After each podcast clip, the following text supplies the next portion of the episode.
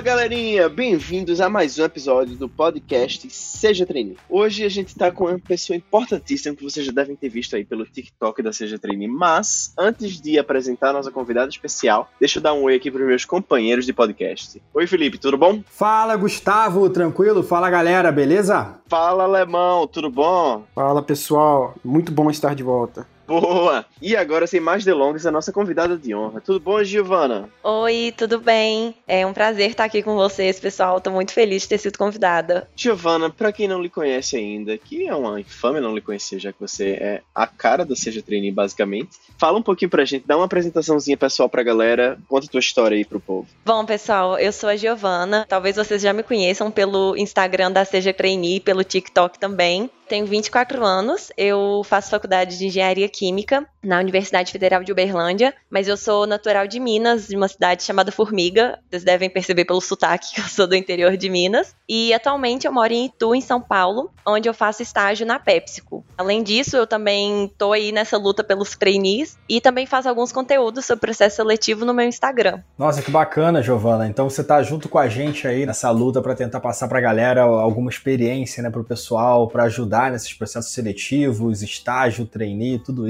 né? Com certeza. Acho que essa luta é bem complicada e se a gente estiver sozinho, não dá certo. Então, o melhor é sempre compartilhar informação e tudo que a gente tá passando para poder tranquilizar uns aos outros mesmo. Boa, Giovanni. Então, deixa eu te fazer uma primeira pergunta. Você falou, né, que hoje você é estagiária, então talvez esse processo de, de estágio possa estar bem fresco na sua mente. E uma dúvida que a gente sempre recebe, o que a gente sempre vê nas redes sociais, são pessoas que questionam questionam a gente, pô, o que, que eu posso fazer durante a faculdade que possa ajudar e enriquecer o meu currículo se eu não tenho uma experiência profissional para mostrar para eles durante o processo. Eu queria te perguntar, tipo, durante a faculdade, você falou que é engenheira química, né? O que, que você fez além da engenharia que deu mais robustez, assim, que deu mais conteúdo para o seu currículo e te ajudou a conseguir o seu estágio hoje? Então, eu brinco que eu sempre fui aquelas pessoas bem fominhas na faculdade que queria participar de tudo que desse. Então, eu fiz parte de muitas atividades, mas as que mais me agregaram, que eu mais levo, assim, comigo, foram três. Primeira foi que eu entrei para o diretório acadêmico, então, assim que eu entrei na faculdade, eu já estava no diretório acadêmico também. E às vezes muita gente tem preconceito, fala que diretório acadêmico é só bagunça, mas foi a minha primeira experiência na faculdade. Com certeza me desenvolveu muito, porque eu entrei bem crua, né? Então foi esse momento que eu consegui ter mais contato com outras pessoas e me desenvolveu bastante. Depois eu entrei pro PET, que é o Programa de Educação Tutorial, e aí também já foi uma atividade completamente diferente, que o PET te pede muito mais organização, disciplina, porque a gente não pode reprovar quando a gente tá no PET, senão a gente gente sai. Então foi uma experiência bem diferente que também me agregou muito. E a terceira foi entrar para Enactus, que é uma instituição de empreendedorismo social. E aí foi uma experiência mais diferente ainda, que foi quando eu comecei a lidar muito com gestão de projetos, gestão de pessoas. Foi quando eu tive minha primeira experiência com liderança. Então eu levo muito comigo essas três experiências, porque elas me deram muita bagagem assim para respostas em entrevistas, para colocar em currículo. Então eu sempre consigo responder com experiências diferentes por ter procurado muita coisa na faculdade, né? Acho que isso é com certeza essencial. É essencial, com certeza. Acho que as pessoas acreditam que a faculdade às vezes é só a graduação e acabam esquecendo de fazer tudo aquilo que a faculdade consegue proporcionar para você, né? E você deu aqui um ótimo exemplo de que você não vai para a faculdade só para ver aquelas matérias da sua grade curricular, da sua grade escolar. Você vai para lá para você ter interações com as pessoas, participar de projetos e crescer muito mais pessoalmente também, né? Então, com certeza essas experiências de atividades extracurriculares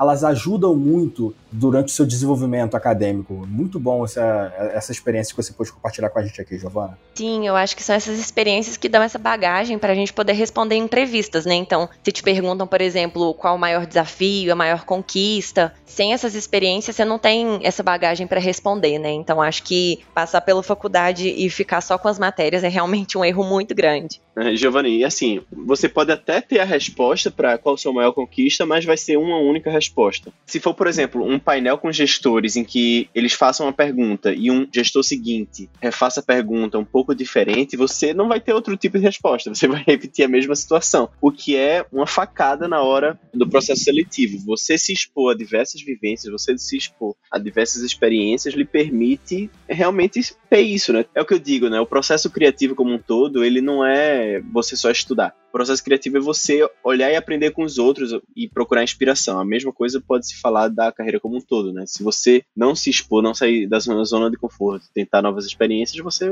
vai ser só aquilo, você vai ser só uma pessoa com um diploma. Gil, conta pra gente um pouco como é que é estar nesse momento final da faculdade, né? Eu acho que para todo mundo é um momento de bastante ansiedade e principalmente para quem está participando de processos seletivos. Como é isso para você? Sim, é realmente bem complicado mesmo. A gente passa por aquele final do ensino médio que a gente não sabe que faculdade que a gente quer seguir, é aquela ansiedade com o Enem, parece que tudo isso repete agora com um pequeno adicional que a gente já tá bem mais velho, então tem aquela pressão de ganhar nosso próprio dinheiro, ficar fora da casa dos pais, né? Então é realmente uma ansiedade que vem de fora, mas também vem muito de dentro. A gente também acaba se cobrando muito, né? Eu sou uma pessoa bem ansiosa, assim, naturalmente. Essa etapa de processo trainee também me deixa bem ansiosa. Mas o que eu tento fazer é sempre, assim, buscar é, atividades que me deixam mais relaxada. Então eu comecei a meditar, comecei a fazer terapia. E eu acho que a gente tem que entender que a gente realmente precisa dessas coisas, realmente usar essas ferramentas que a gente tem para ficar um pouco mais calmo e entender que assim, são processos difíceis, né? Não é porque a gente não tá passando que a gente é ruim. E às vezes a gente ali naquela ansiedade fica achando que a gente é ruim, que a gente nunca vai passar, mas é realmente entender que o processo é complicado mesmo. Não é a gente que não é capaz, né? Não, com certeza. E, tipo, é uma coisa que a gente comentou no último podcast. Eu sempre digo que o próprio sistema não ajuda, né? Porque pede para a galera que está terminando ali o ensino médio decidir basicamente qual é a carreira que elas vão seguir pro resto da vida. E a mesma coisa pede de alguém que está saindo da faculdade. Hoje, a grande maioria, talvez o estereótipo seja esse, né? Das vagas, não só de trainee, mas as vagas de entrada na maioria das empresas, pede, sei lá, 15 anos de experiência, dois Velociraptors, três AK-47, e tipo, coisa que não tem como a galera ter tido em pouco tempo você precisa de experiência para ter experiência, mas não tem como não ter tido experiência. É, é uma confusão. É um período bem complicado ali pra galera digerir e tentar se aventurar. Sim, e é engraçado que assim, é, não sei quanto a vocês, mas eu saí da faculdade sem ter noção nenhuma de áreas dentro de uma empresa. Então, por exemplo, é, eu fiz um post explicando sobre as áreas de operações, né, dentro da PepsiCo, né, que é a empresa que eu trabalho. E eu tive tanto retorno de gente falando assim: meu Deus, eu não sabia o que era supply chain, eu não sabia o que era área de sustentabilidade. E assim, é meio louco, né? Porque a gente se forma para trabalhar nessas áreas, mas a gente não tem a mínima noção de como que funciona. Então, como que a gente vai conseguir escolher que área que a gente quer trabalhar que área que a gente vai buscar se a gente não sabe nem o básico. A gente sai totalmente perdido, né? Sem nenhum apoio assim da faculdade para mostrar exatamente como funciona uma empresa.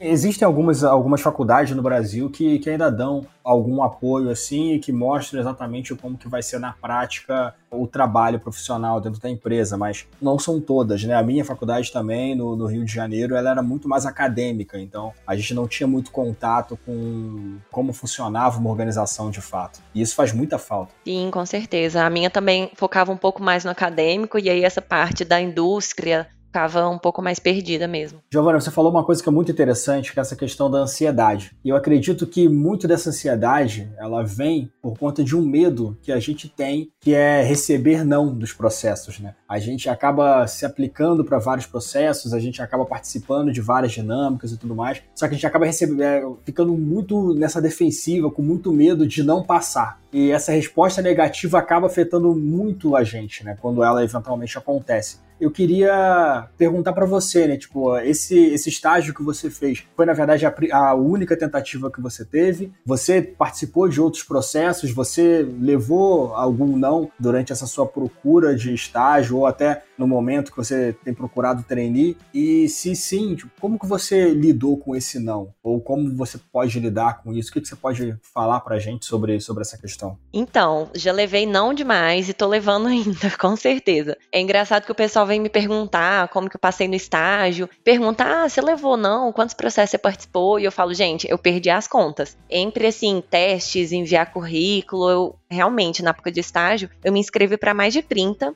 e eu só tive o sim da PepsiCo. E até esse sim que eu tive antes, ele foi um não. Eu não fui aprovada de primeira. E aí a candidata que tinha passado desistiu e aí eles me chamaram. Então até o meu não, o meu sim veio com não antes. Então assim, é realmente uma questão bem forte. E Antes eu sofria muito, eu ficava muito triste. E aí eu comecei a reparar que eu só ficar triste não tava mudando muita coisa. Então, basicamente, agora, quando eu levo um não, eu já tenho meio que um ritualzinho assim. Primeiro eu fico triste mesmo, eu me permito sentir isso. Eu acho que não tem como a gente escapar. A gente nunca vai ficar feliz de receber um não, a gente sempre quer aprovação, claro. Então eu me permito ficar triste por um tempo. Depois eu tenho uma fase que eu quero me mimar. Então eu gosto muito de chocolate, eu gosto muito de batata, de comer besteira. Então eu me permito esse momento, eu como muita coisa gostosa mesmo, que é para eu poder começar a ficar melhor e depois eu tento buscar um feedback. E a gente sabe que essa é a parte mais difícil, porque as empresas muitas vezes não dão um feedback, né? Mas eu acho que assim, a gente consegue buscar um feedback. Então, por exemplo, esses dias até uma pessoa me mandou uma pergunta no meu Instagram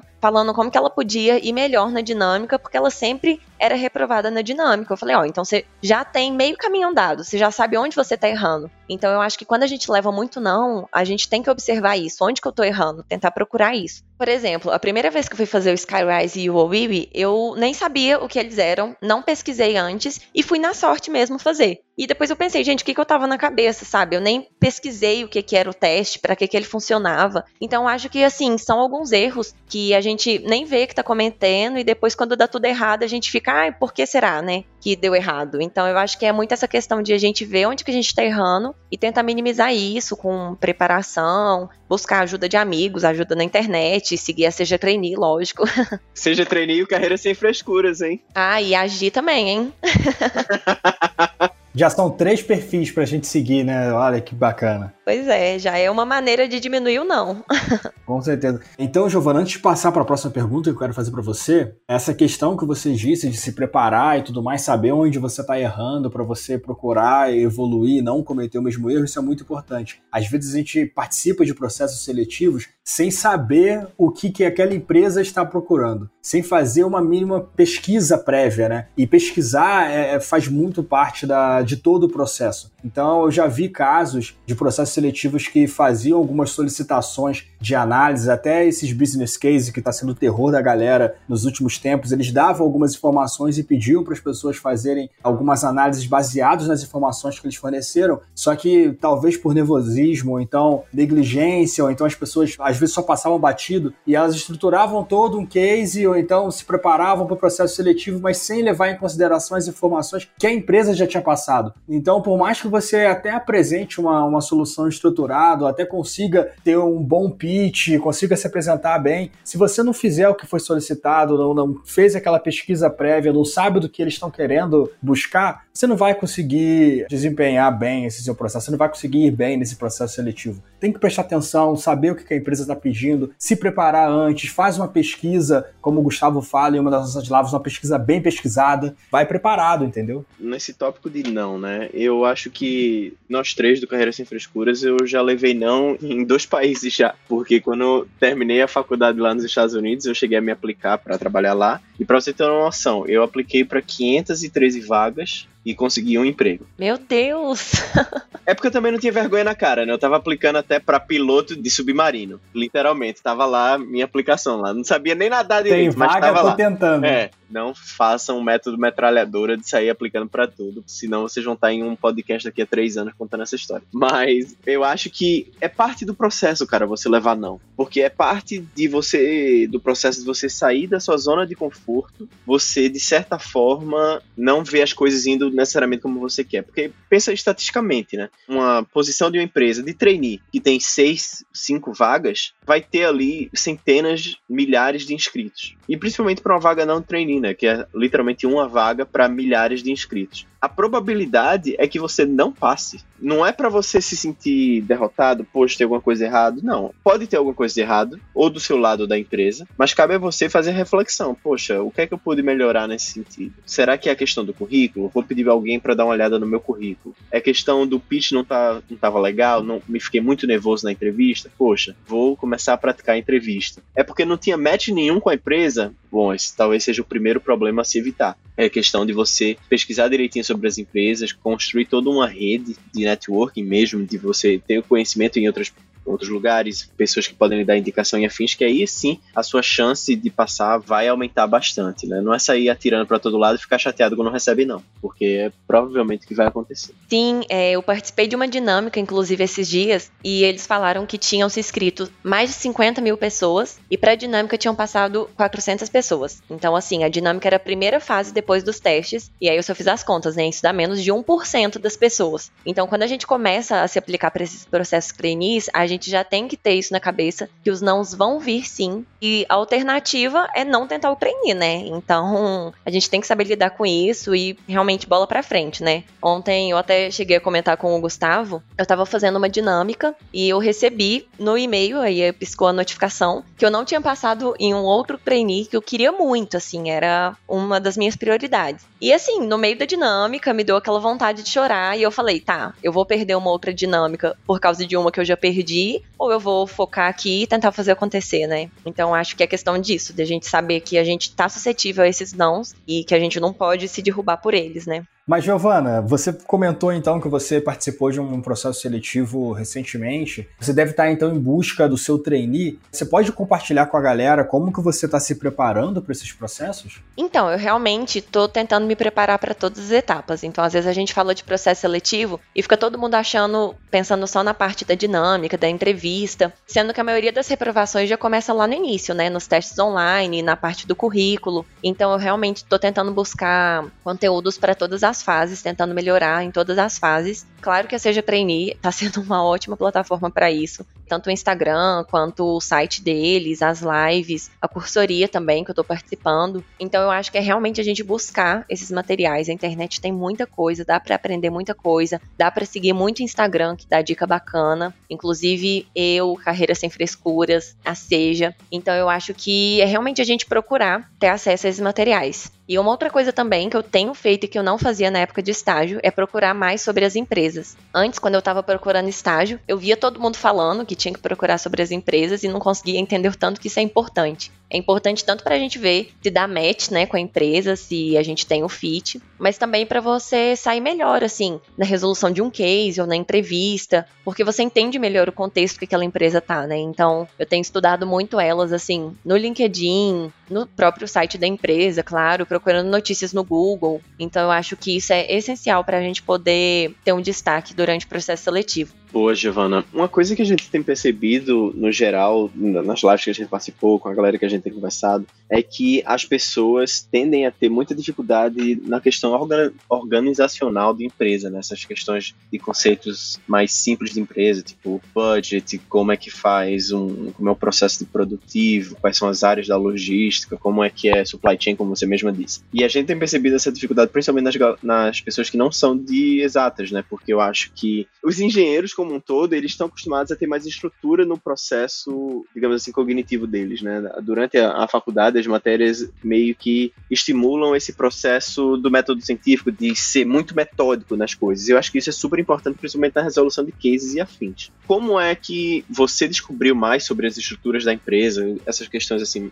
forma de pensar mais business, e qual seria a dica que você daria para essa galera de humanas ou que tem esse déficit de conhecimento nesse sentido para se preparar melhor para os processos seletivos? Então, eu acho que para conhecer um pouco mais das áreas das empresas, eu acho que é realmente assim, chamar o pessoal que já está trabalhando, o pessoal de alguma área que você tem interesse e perguntar mesmo como que é. Então, por exemplo, eu hoje estou em operações, estou em supply, mas eu vi que eu estava começando a ter um interesse na parte de vendas. Então, realmente fui chamando gente que estava na parte de vendas, de trade marketing, perguntando um pouco mais como que era, como que é o dia a dia, para poder entender um pouco mais. Então, eu acho que essa questão de áreas da empresa é realmente quando você tem esse contato com quem já está lá. Mas para estruturar cases, eu acho que uma coisa que é bem legal é a gente realmente conhecer essas ferramentas de gestão de projetos. Então, às vezes a gente chega num, por exemplo, eu quando eu estava procurando estágio, vários processos seletivos que eu fui que falava de análise SWOT, de Canva, e eu já tinha usado por um projeto que eu participei na faculdade, né, que foi Enactus, mas eu fiquei pensando, gente, se eu não fosse da Enactus, tipo, a minha faculdade não tinha me apresentado isso. Então acho que é muito importante que a gente aprenda sobre isso, até para poder aprender um pouco mais desses termos, né, igual você falou. E, por exemplo, o Canvas é uma ferramenta super simples que você olha, você já consegue entender, mas ela te dá uma base muito boa para poder estruturar um projeto, quais são os pilares que você precisa abordar, porque não é só você falar o que é um projeto, né? Você tem que realmente estruturar quem são os possíveis parceiros, quanto que você vai gastar com isso, quem que o seu projeto vai atingir. Então eu acho que essas ferramentas de gestão de projetos dão uma base muito boa para a gente poder estruturar tudo isso melhor. Muito legal, Giovana. Eu acho que esse bate-papo com você hoje foi muito rico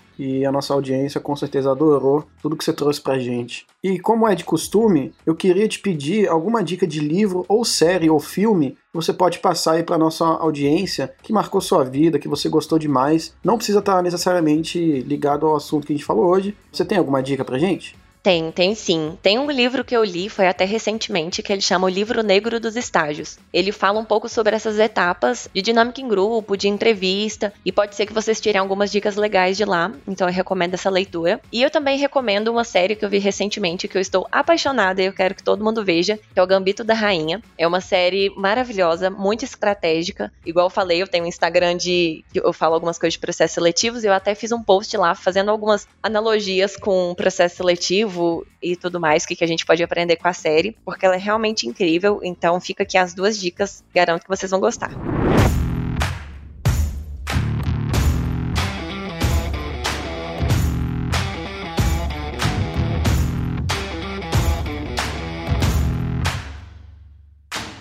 Gente, infelizmente chegamos ao fim de mais um episódio do podcast Seja Trainee. Mas calma, gente, que tem mais episódio vindo quentinho para você toda semana, toda segunda-feira, aqui o episódio do Seja Trainee. Antes da gente dar adeus, umas palavras finais, Giovana, que você quer deixar aí pra galera. Bom, eu queria agradecer vocês mais uma vez pelo convite. É a primeira vez que eu gravo um podcast. Eu tô um nojo, tô me achando, achei chiquérrimo.